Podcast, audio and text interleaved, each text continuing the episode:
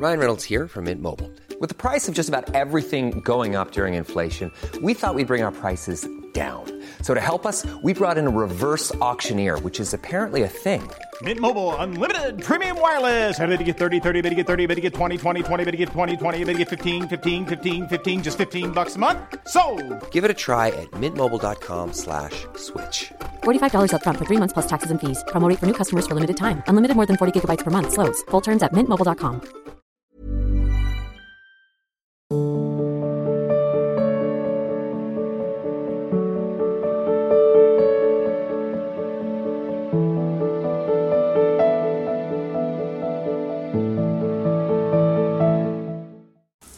अदिति जी यमुनानगर से।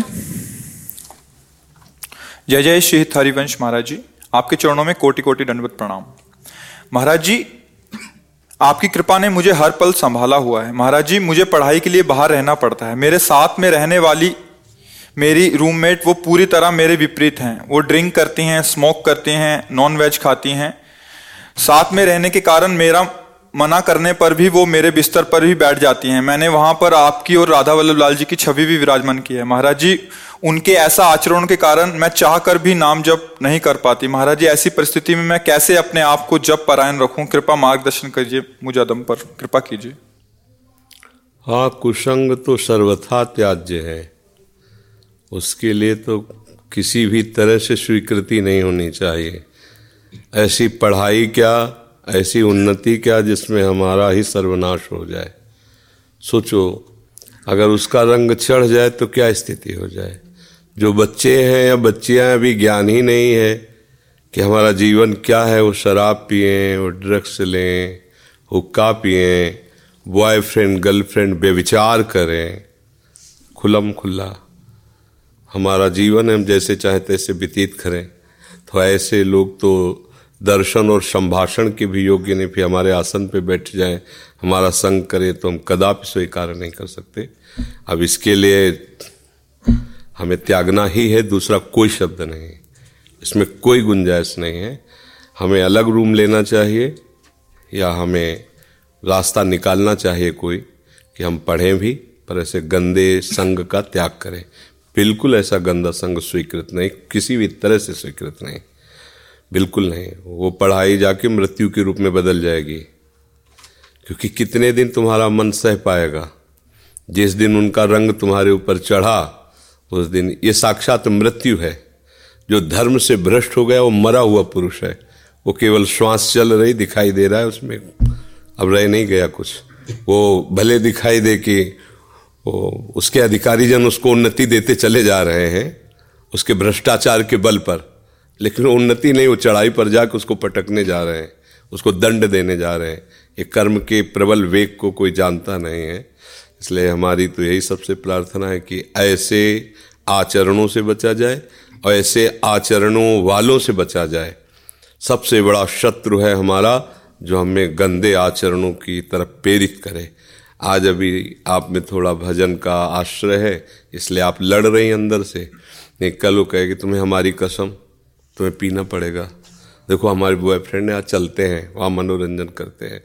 आज पिकनिक मना, जो भी, जैसे भी शब्दों का प्रयोग, वो आपको जाल में फंसा करके आपको भ्रष्ट कर देगी, आपको नष्ट कर देगी। संसार का स्वरूप है, बिल्कुल स्पष्ट समझ लीजिए। इसलिए गलत आचरण नहीं करना, गलत आचरण करने वालों का संग नहीं करना।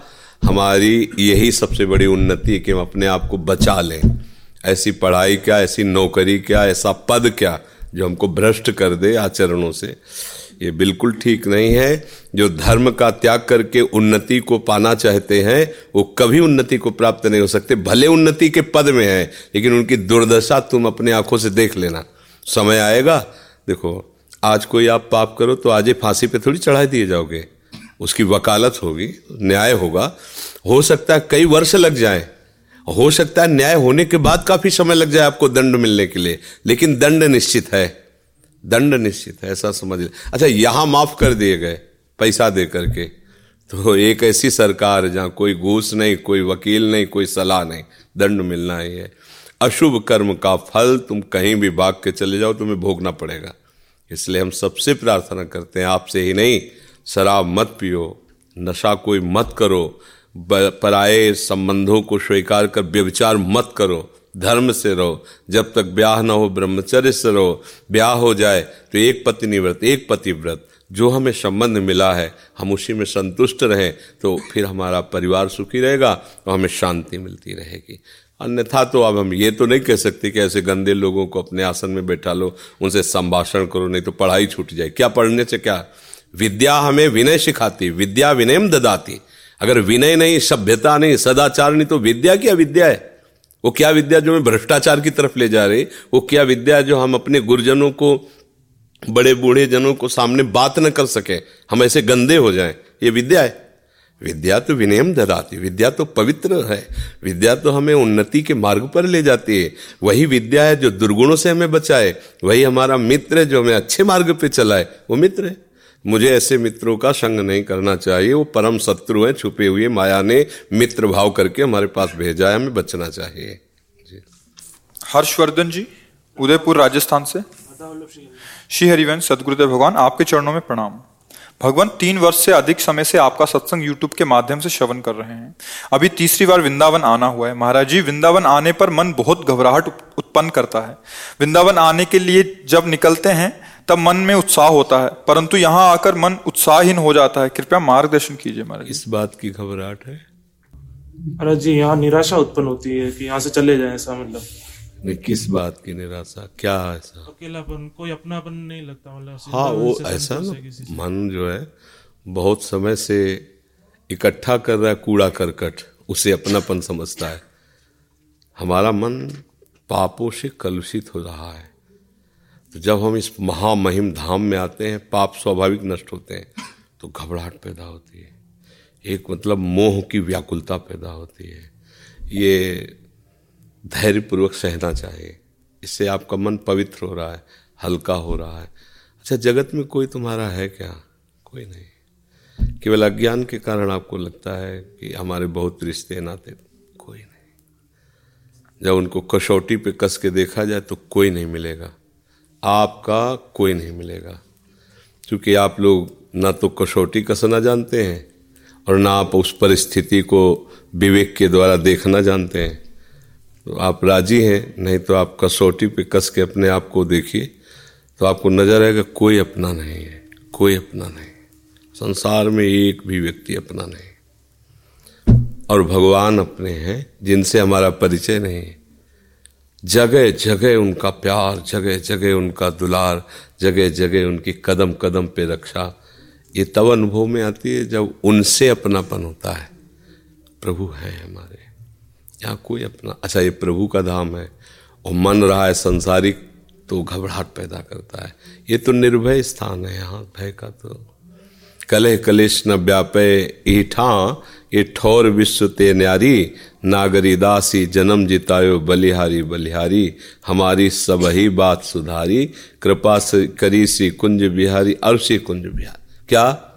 कि अपने वृंदावन का मुझे आश्रय, दर्शन, वास, ये बड़ी दुर्लभ बात है।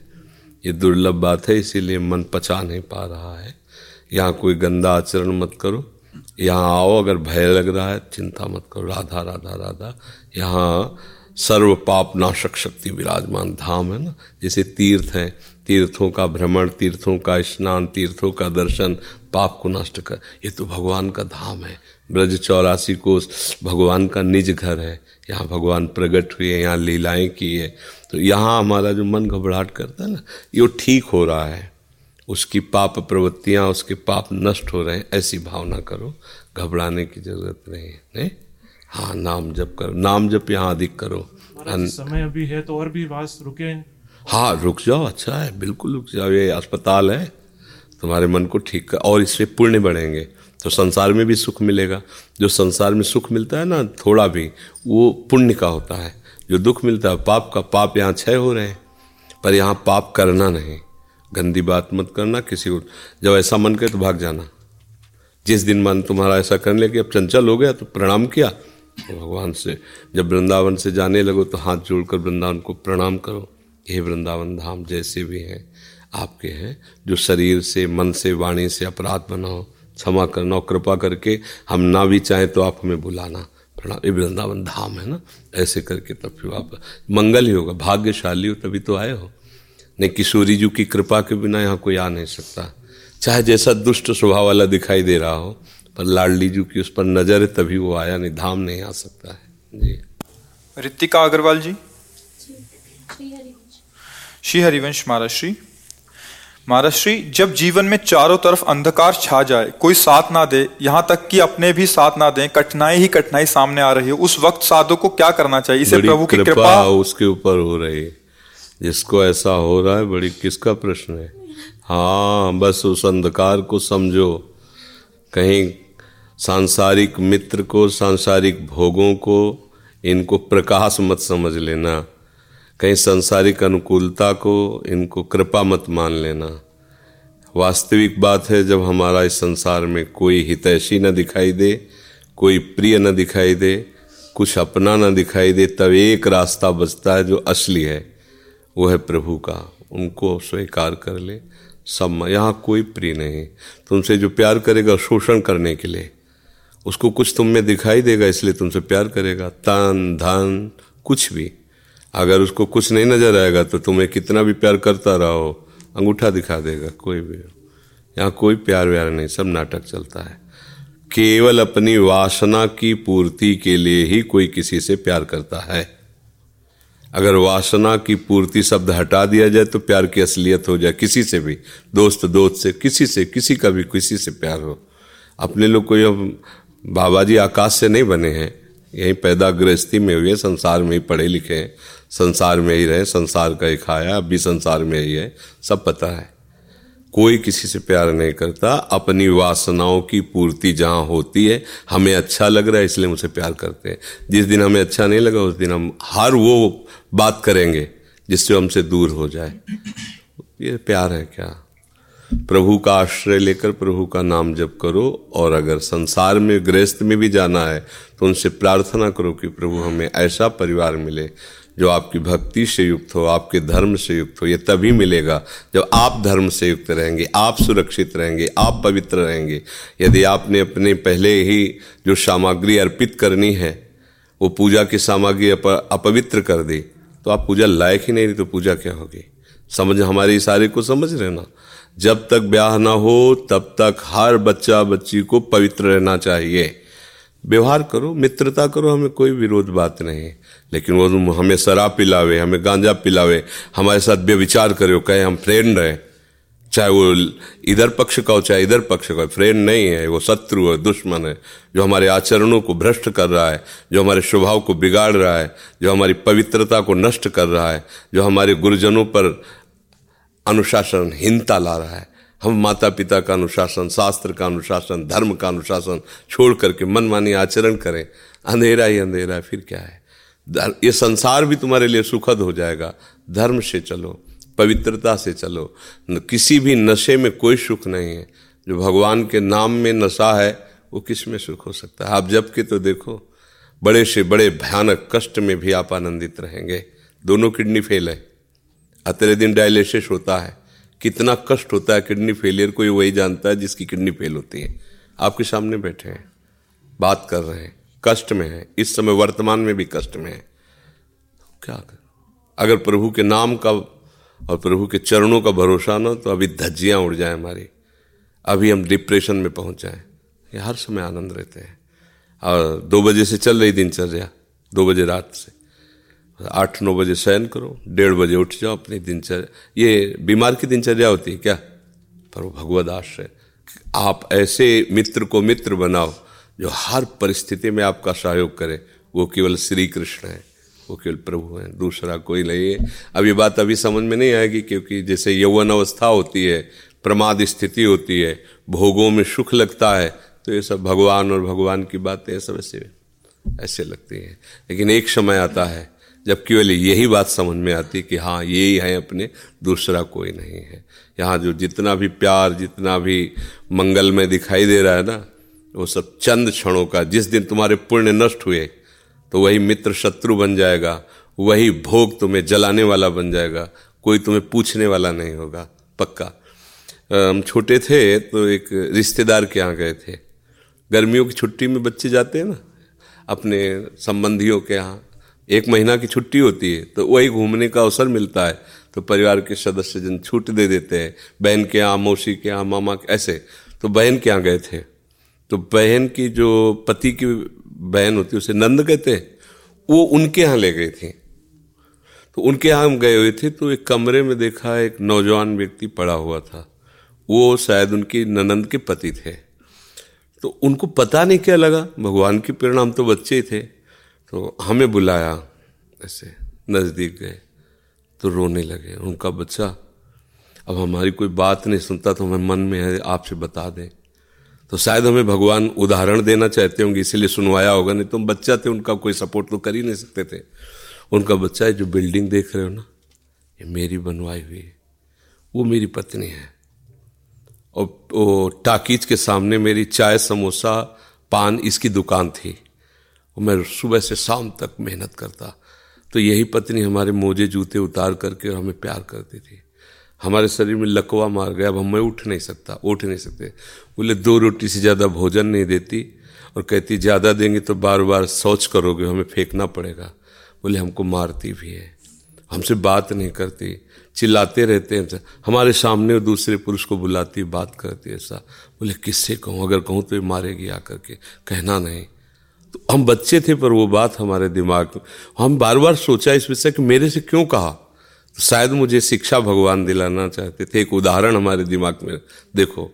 ये वो वो बता रहा है कि जब मैं कमा के आता था तो मेरे जूते मुझे उतारती थी, मुझे प्रेम करती थी। आज वही पत्नी है। मेरा ही सब वैभव है। मुझे रोटी भर पेट क्योंकि लकवा मार गया, शरीर बेकार हो गया, अब वो पड़ा ऐसे। अब उस व्यक्ति का कौन मित्र होगा? कोई प्यार से बात, तभी तो हम बच्चे थे, हमें बुलाया। कोई प्यार से बात नहीं कर सकता। वही व्यक्ति है जिसने अपने जीवन को सजाने की चेष्टा की। लेकिन एक मित्र है जिसको नहीं जानता था।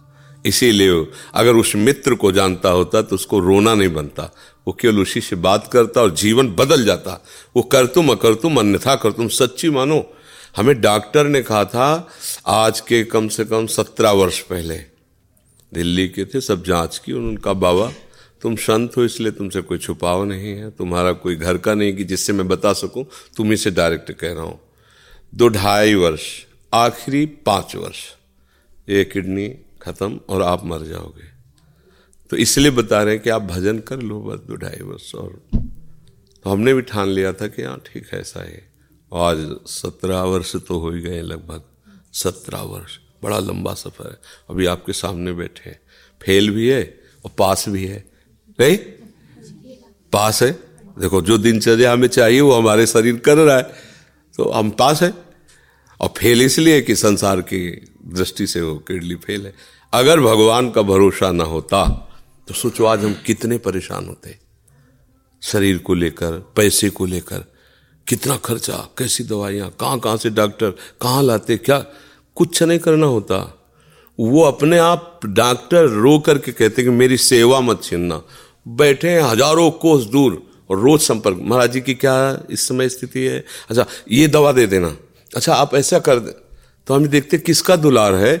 जिनको हज़ारों रुपया दे के समय लिया जाता है, वो फिर बात करते हैं। वो भी अपने ढंग से। आश्चर्य की बात, वो डॉक्टर, उसे दुनिया से क्या मतलब? रुपये से मतलब है।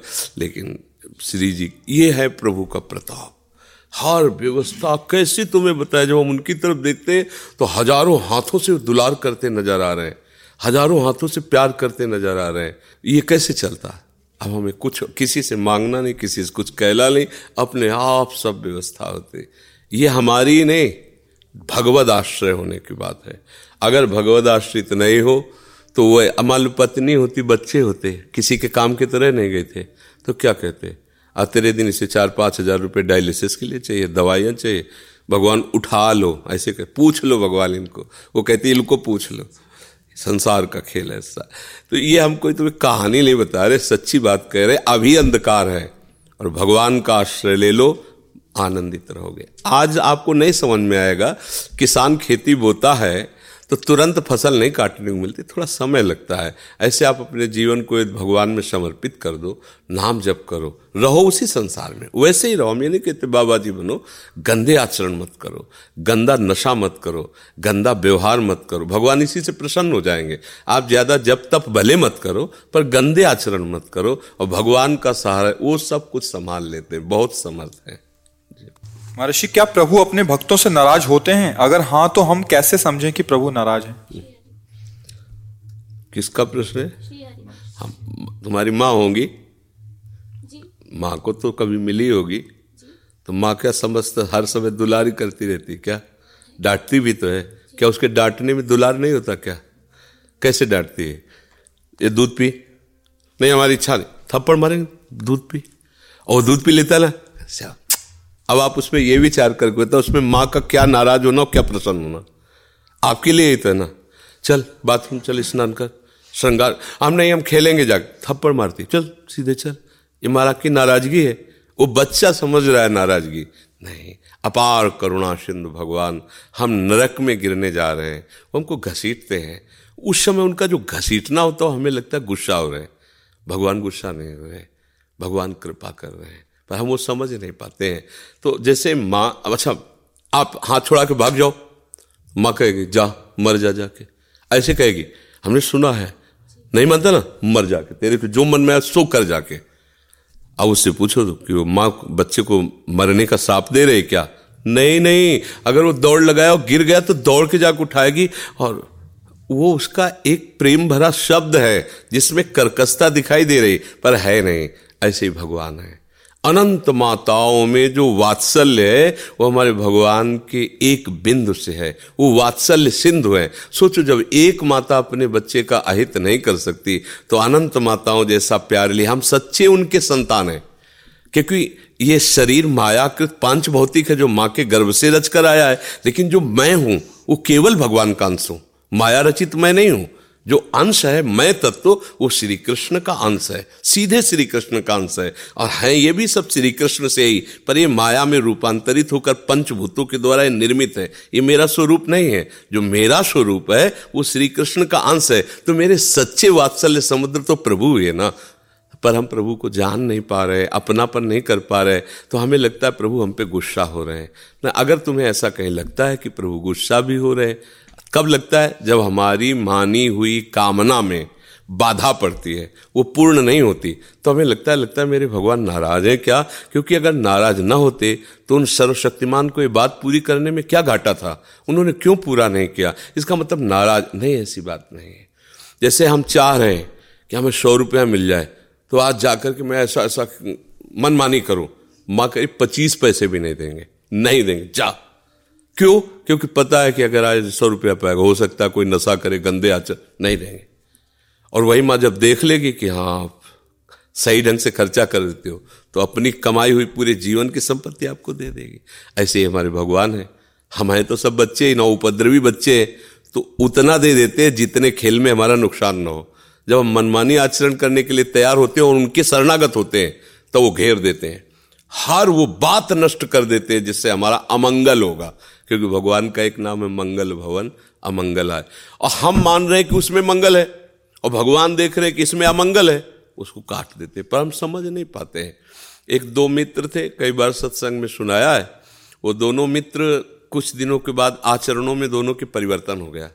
एक गंदे लोगों की संगत में शराब पीना, जुआ खेलना वैश्यागमन करना, इधर चल पड़ा, और एक गंगा स्नान करना, नाम जप करना, भागवत सुनना, संतों का समागम करना।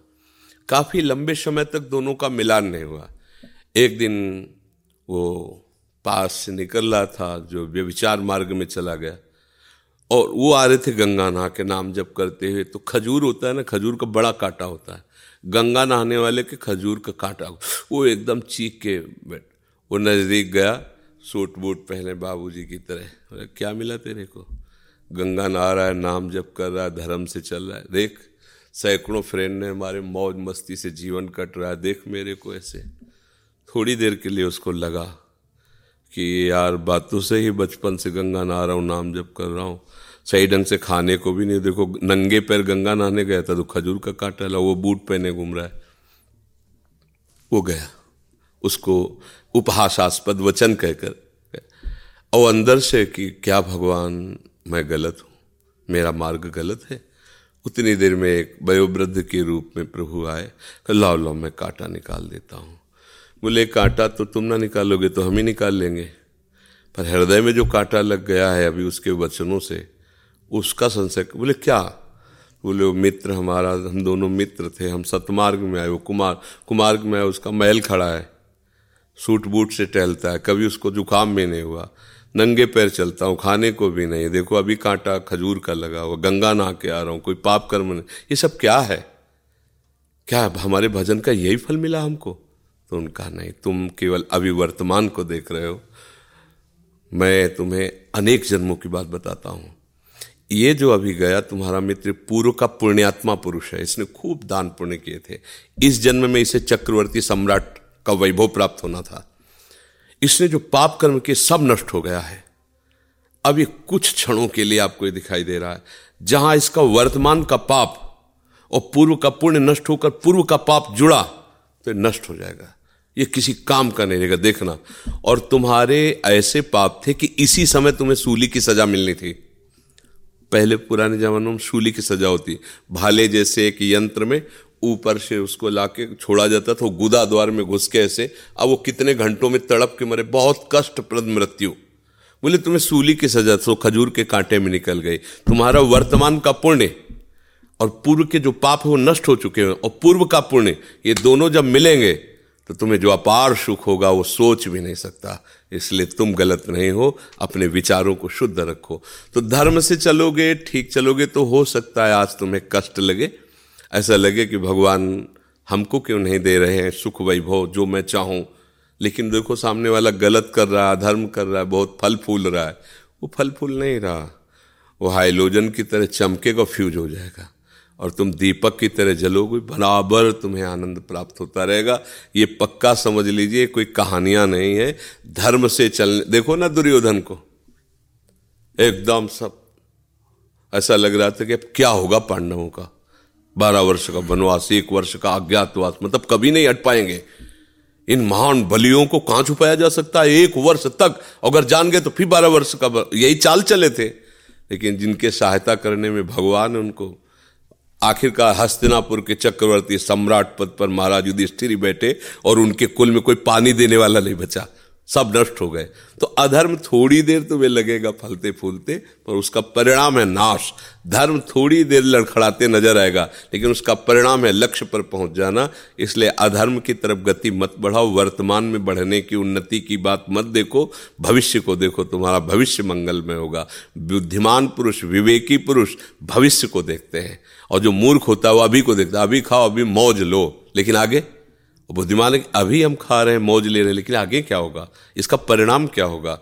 जो विवेकी वो परिणाम देखता है, जो अविवेकी वर्तमान में तो इसलिए सावधान रहो, भगवान का आश्रय लो, और ये कभी मत सोचो कि भगवान नाराज़ होते हैं। वो जो भी प्रतिकूलता देते हैं, हमारे मंगल के लिए देते हैं, हम समझ नहीं पाते।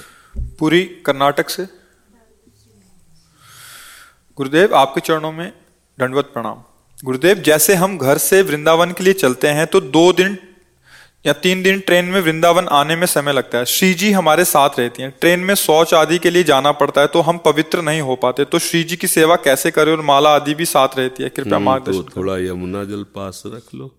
यमुना जल सीसी में रखना ही चाहिए। जब श्री जी हैं तो यमुना जल गंगा जल जैसे पास रखा ना तो शौच आदि गए थोड़ा ले आए ऐसे कर ले श्री जी को भूख परिस्थिति के अनुसार पवित्रता का भी विधान है। वहाँ थोड़ी कि स्नान आदि। हाथ धो लिए, गंगा जल या यमुना जल जो रखा आचमन किया, छिड़क लिया, अपने श्री जी को भोग लगाया, फिर सहन करा दिया, फिर दो तीन दिन की यात्रा है तो ऐसे कर लेना चाहिए Where's that dust coming from? Still finding debris after vacuuming? Eufy X10 Pro Omni Robot Vacuum has 8,000 PA of powerful suction to remove debris deep in carpets and it's totally hands free. Want to know more? Go to eufy.com. That's EUFY.com and discover X10 Pro Omni, the best in class all in one robot vacuum for only $799.